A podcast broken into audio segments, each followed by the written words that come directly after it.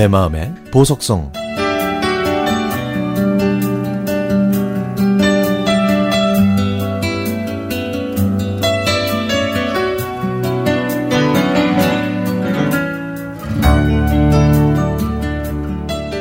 제 아버지는 무뚝뚝하고 엄하십니다.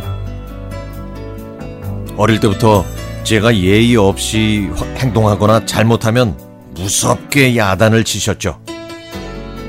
지금도 똑같으십니다. 30대 중반을 넘은 아들이 조금이라도 잘못했다 싶으면 크게 야단을 치시죠. 요즘도요, 제 차를 타시면 17년 전에 제가 아버지께 처음 운전 연수를 받던 그 상황이 그대로 펼쳐집니다. 야, 운전을 왜 이렇게 험하게 하는 거야? 어?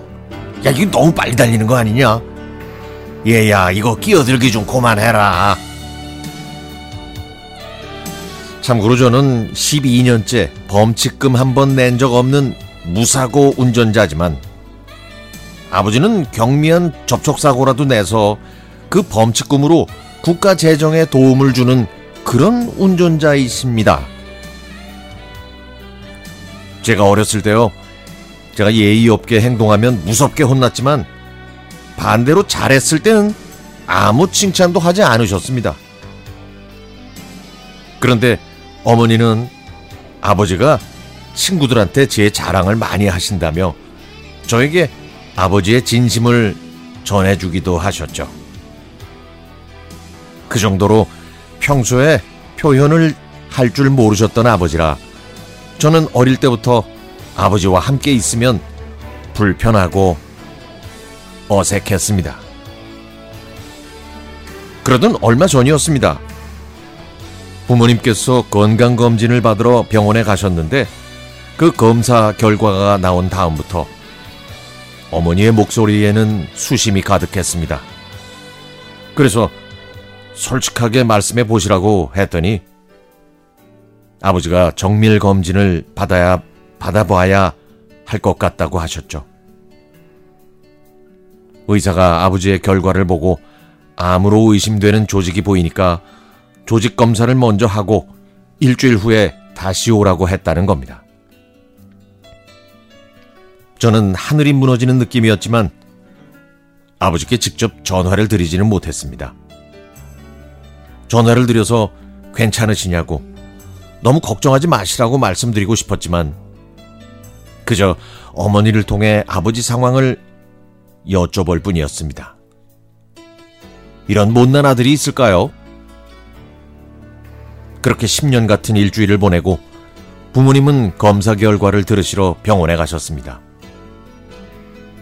그런데 다행히도 의사는 암이 아니라 위궤양 문제라고 했죠.